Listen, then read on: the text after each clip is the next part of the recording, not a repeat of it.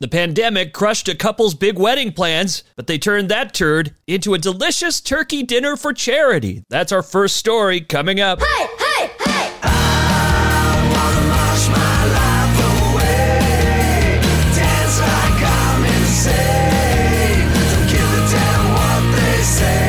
The Daily Detour.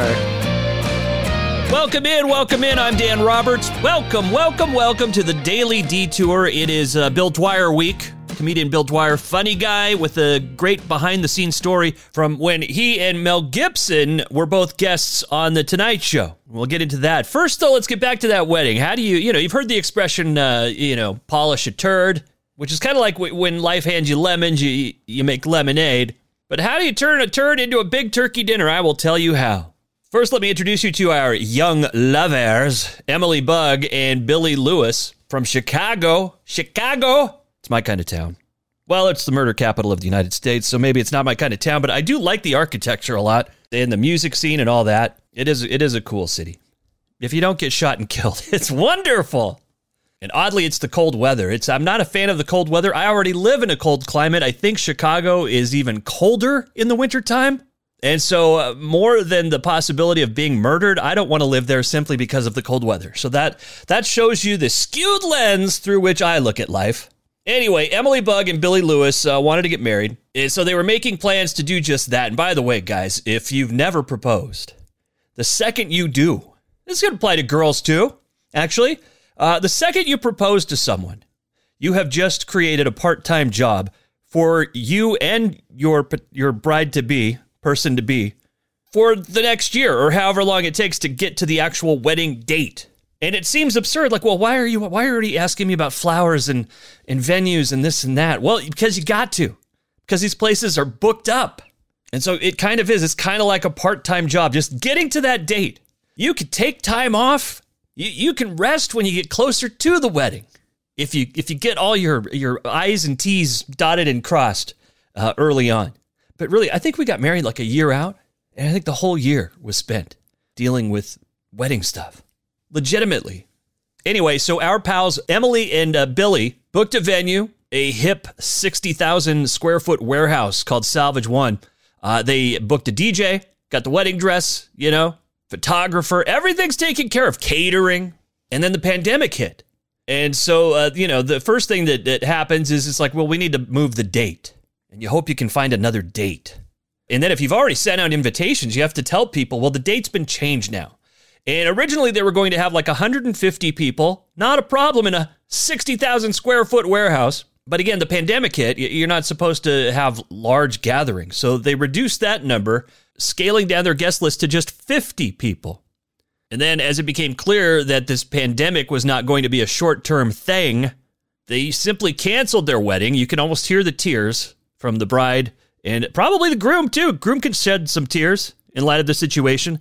Uh, mother-in-law, or maybe they breathed a sigh of relief, just knowing they they made a decision that no one, no one was going to change this plan. We're just canceling the big wedding, and you can't stop us. And then they went to City Hall with their photographer, and they got married on October first. So they're married now. But a lot of the stuff they booked, they they couldn't get refunds on. You know that DJ that they hired? Want my money? You promised wedding gown, nah, you ain't getting that money back. Even though uh, the gown has never been worn. The venue, however, agreed to put the money towards a future event for the Epilepsy Foundation, which Emily Bug has a connection to, so that's kind of cool. So at least something's going to happen on their dime in that warehouse, so that's good news. But what about the caterer? $5,000 they are paying for catering for their event. And this is where the turd becomes a turkey dinner for charity.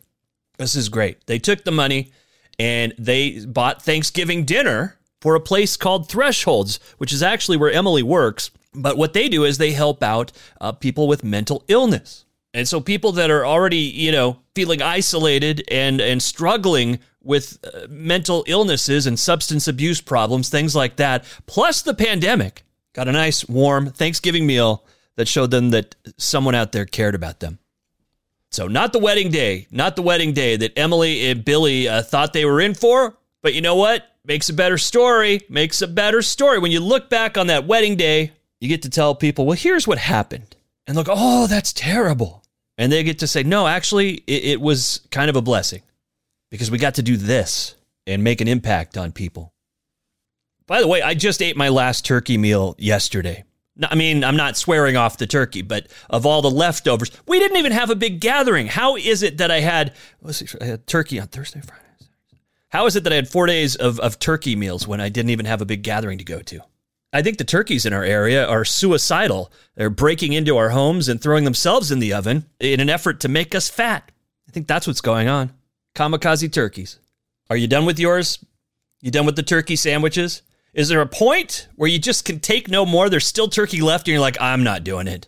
Why don't you bring this over to the neighbor's house? See if they want it. Just go door to door. I just want you to come back empty handed. Just take that turkey and leave. Anyway, how about some entertainment news? A few headlines here that caught my attention, and they're not all good. I guess you start with the negative because it's more serious, and then we'll work our way to some more positive stuff. Uh, Laverne Cox, do you know Laverne Cox? Laverne Cox said that she and an unnamed friend were attacked while walking through Griffith Park in Los Angeles uh, by a man who asked if she was a guy or a girl. And of course, uh, Laverne Cox identifies as trans. Uh, so I, I don't know if the guy really was asking or if he already knew the answer to the question. But regardless, uh, he attacked the pair, which is not cool. People should not have to be verbally abused or physically abused for who they are. This guy had an issue with who they were. That's on him. But you know, he could have just ignored them instead of attacking them. So she says she's dealt with this a lot over her lifetime, but she says it uh, never fails to be shocking. Cox goes on to say, It's not safe in the world. I don't like to think about that a lot, but it's the truth. It's not safe if you're a trans person. She says, We have a right to walk in the park. Yeah. So I told you the first headline, not very much fun. That is a downer. But I promise you, the most shocking thing I will tell you today will probably make you laugh. Uh, and we'll get there in just a second. Uh, another uh, somewhat serious story here Kelly Clarkson uh, has been granted custody of her two children. That's the good news. I feel like uh, as divorces go, this one's happening quickly because they just uh, filed, didn't they, at the beginning of the pandemic? Finally got to spend some time with each other, and they're like, this is not where I want to be. Anyway, she's got a six year old kid named River, four year old named Remy, and she gets custody. But here's what the husband wants $436,000 a month in support. 436000 a month is what he wants. How's it feel to want? I want that too. Sign me up. I don't make that in a year. I could keep multiplying the years. I don't want to do that. I'll give too much away pre-unemployment, I, I was doing all right, but no, I don't know. I don't know anybody in my circle of friends that's making uh, four hundred thirty-six thousand dollars a month. Come on, I don't know. I'm not them. I'm not him. I don't know. I don't even know what he does for a living. We're gonna Google it. But I honestly, I don't know what I'd do with that kind of money if I got it rolling in every month. You would have to start giving to charity in a big way, wouldn't you? Because what are you going to do with that kind of money? Oh, he's a talent manager. Sounds like Kelly Clarkson is his uh, retirement plan. I don't know. So this story coming from People TMZ, Us Weekly, page six. Just so, just so you know, uh, I'm not making this up. That's that's really just for legal reasons. I just want to cite my sources there. Not that he's litigious or anything. All right, if that wasn't shocking enough for you, that demand for that kind of money a month, uh, this is going to blow your mind. George Clooney. Handsome George Clooney. Ladies' man, leading man, George Clooney has been keeping a secret from us for years about his hair. And no, he's not secretly bald. Guy's older than me and he's got more hair than me. It's not fair. He's rich and famous. I don't care about that. I just want the hair. But here's his secret. He says he's been cutting his own hair for 25 years, which I, you know, the bowl cut thing from ER days, I would believe that. A little Caesar haircut. I totally believe that he cut his own hair. And then ironically, people started running into salons asking for the George Clooney. Remember? It's it was either give me the Jennifer Aniston or give me the George Clooney. And it turns out he was cutting it himself. But here's here's the part that will blow your mind. Do you remember something advertised on TV in an infomercial called the Flowbee? Which was kind of like a vacuum cleaner with clippers attached, right? That's how George Clooney's been cutting his hair for 25 years with a Flowbee. If you don't own one, and you probably were pointing at the screen and laughing every time, you probably sat through the whole thing just to get some jollies and thinking, well, what kind of fool would order this? George Clooney is that kind of fool. And you may have thought, I'll bet it doesn't even work. George Clooney would beg to differ. And it turns out you can still get a Flowbee. Wasn't it like 1999 or something? I mean, it had those things were everything was 1999 that ever was sold on television. I don't know how they do it. And I'm being taken to Flowbee.com right now trying to get a price check. Can we get a price check on two? Uh, that page does not want to come up. But uh, what I'm reading here in the article is that the Flowbee system retails for $99, which seems kind of pricey. But if you could cut your hair with it for 25 years, well, that's a steal of a deal. Uh, Clooney did say, I saw the interview with him, it was on CBS Sunday morning. He did say that it probably uh, a better device for a guy than a girl. He, he made a point of saying he wasn't going to cut his wife's hair with it. Of course not. She's a lawyer. You give her a bad haircut, she's going to sue you, Clooney. No, she's not that kind of lawyer. All right, that's enough mock outrage for one day. How about we uh, check back in with Bill Dwyer? Comedian Bill Dwyer has an album out, uh, brand new, uh, dropped during the pandemic, dropped this fall. It is called Am I Yelling? And I found him to be a super charming, delightful guy. And uh, here we go with some behind the scenes at The Tonight Show.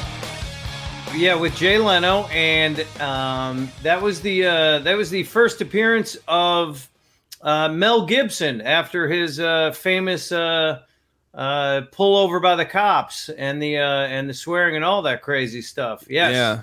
Yeah. Mel was a Mel was a pioneer. Now now that's all over the internet from uh, just from your own neighborhood sometimes, but Mel was a pioneer. yeah. Mel's Yeah. the original Karen.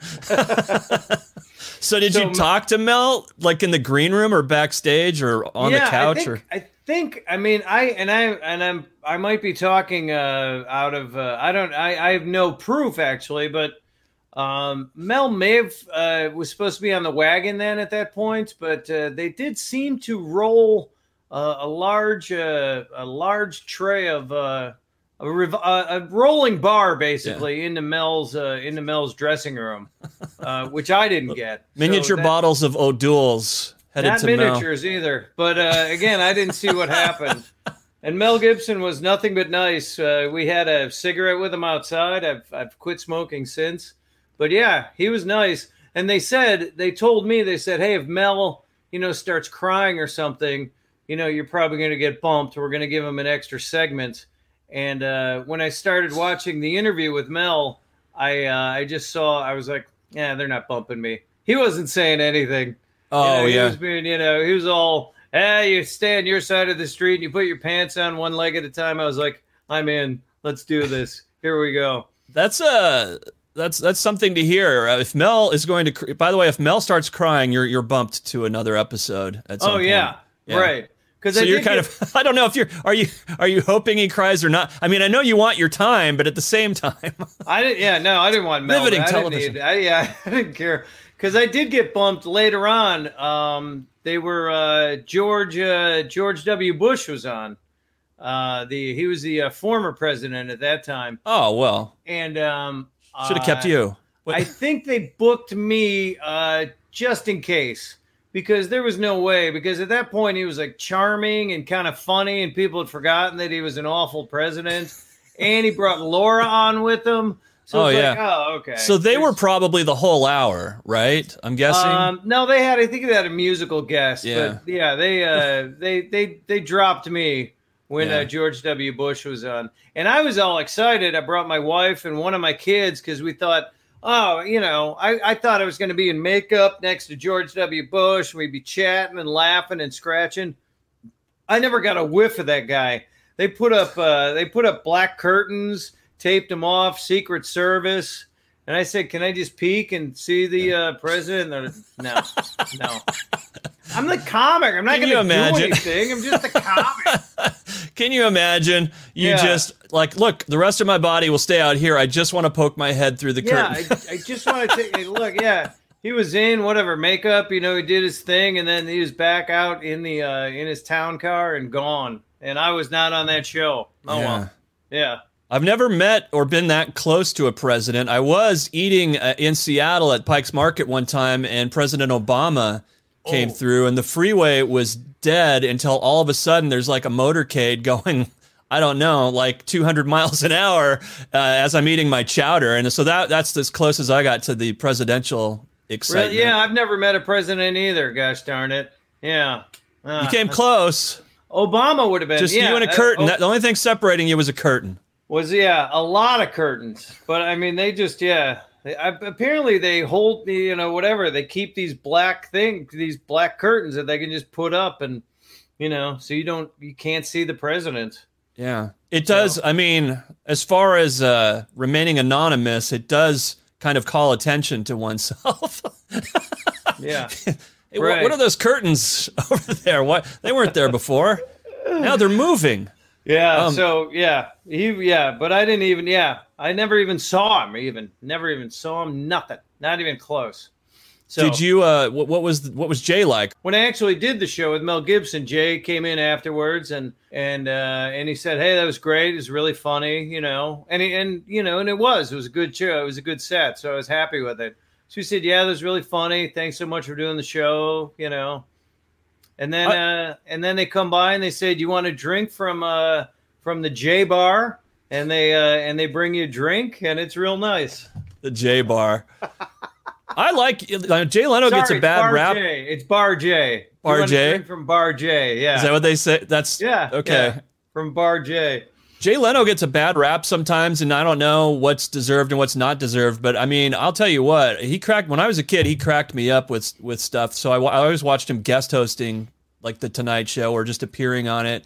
And then, uh, I mean, he doesn't stop working. He doesn't have to work even during the Tonight Yeah. Show run.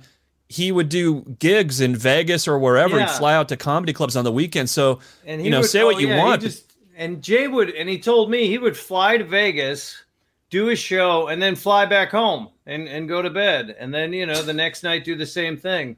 yeah. He, um, Jay, yeah, I think stand up comedy was Jay Leno's forte. I mean, he was one of the greats. He was so he was so excellent. Yeah. But uh, I just I don't think he was a great uh, host of the Tonight Show. But as a stand up comic, he was fantastic. yeah. He wasn't He a was- great interviewer.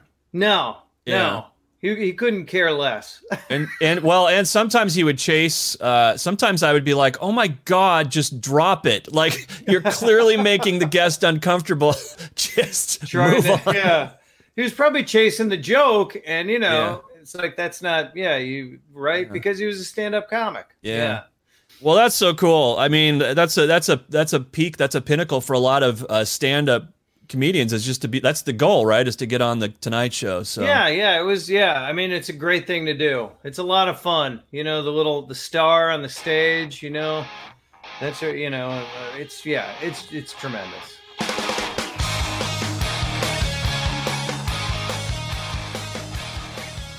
More with Bill Dwyer in the next episode of the Daily Detour. We'll get into his uh, favorite show that he's ever appeared on. Hint: it's about it has to do with robots and they they fight and they blow up and stuff. Bat- BattleBots. anyway, that's next episode. Uh, it is time to bring this thing to an end for another day. Oh, I know, but we can't leave without a confession. And my confession today is, I've been listening to Miley Cyrus. I know. I know. You know, uh, there was a time. I can't believe working uh, in pop music all these years. Uh, there were things I never thought that I would say, which is that I I really dig Taylor Swift's music. There's some Justin Bieber songs that I like. That's as far as I'll go on that one. I have more empathy for the mannequins at Macy's than I do Justin Bieber. But uh, although that song "Lonely," you really start to care for the guy. That sounds autobiographical. Uh, You know, there's not a more personal pop song out there right now. But Miley Cyrus, I mean, I don't know if I ever heard of her before Hannah Montana. Probably none of us did. And that just felt so manufactured, right? I mean, not just from the standpoint of like, we're going to make this uh, young girl uh, a pop star on a TV series and then try to spin that off into the real world. But the way they did it, like I had never heard a word about Hannah Montana. And then one day it was just everywhere in the store, like almost overnight. Anywhere you went, department store, grocery store, toy store, Hannah Montana. And so I immediately had a visceral whiplash reaction uh, that I was never going to support that person. It was, it just felt so plastic and fake and awful. So what happens next? She she has a hit with "Party in the USA," which, uh, let's be honest, that's a guilty pleasure, right? It's a catchy song. You bust it out on the Fourth of July, and then and then you're good, aren't you? I don't know. I might be alone on that one. And then a little bit later, she comes out with uh, this song. Uh, what was the song? It's uh, "We Can't Stop" from Bangerz, the album Bangerz. And I was like, oh, well, this this is good. This is and this is interesting. She followed that up with the single "Wrecking Ball," which is inarguably a fantastic pop song. That's a classic. That was an instant classic. It was an instant hit in the organic, uh, legitimate way that that can happen. And then she just keeps taking these left turns. She came out with a song called Malibu, which I don't know, was there even an album for that? I think that might have just been on an EP or just released as a single. But that was catchy. That was cool and really sparse and acoustic and like nothing else on the radio at that time. And now she's put out this album of rock and roll. Uh, it's still pop, it's still catchy, and there's still keyboards, it's still danceable, but it's called Plastic Hearts. And the guests on this, there's a few guests, and they're very cool. I mean, you've got Dua Lipa. Oh, big surprise. Pop star Dua Lipa is on pop star Miley Cyrus's album. But this is really a rock album, a throwback, influenced by Blondie, and there's a live cover of Heart of Glass on the album. Influenced by Joan Jett, which she's been hanging out with Joan Jett now, Miley has for a few years. Uh, did the Rock and Roll Hall of Fame induction, I believe, for Joan Jett.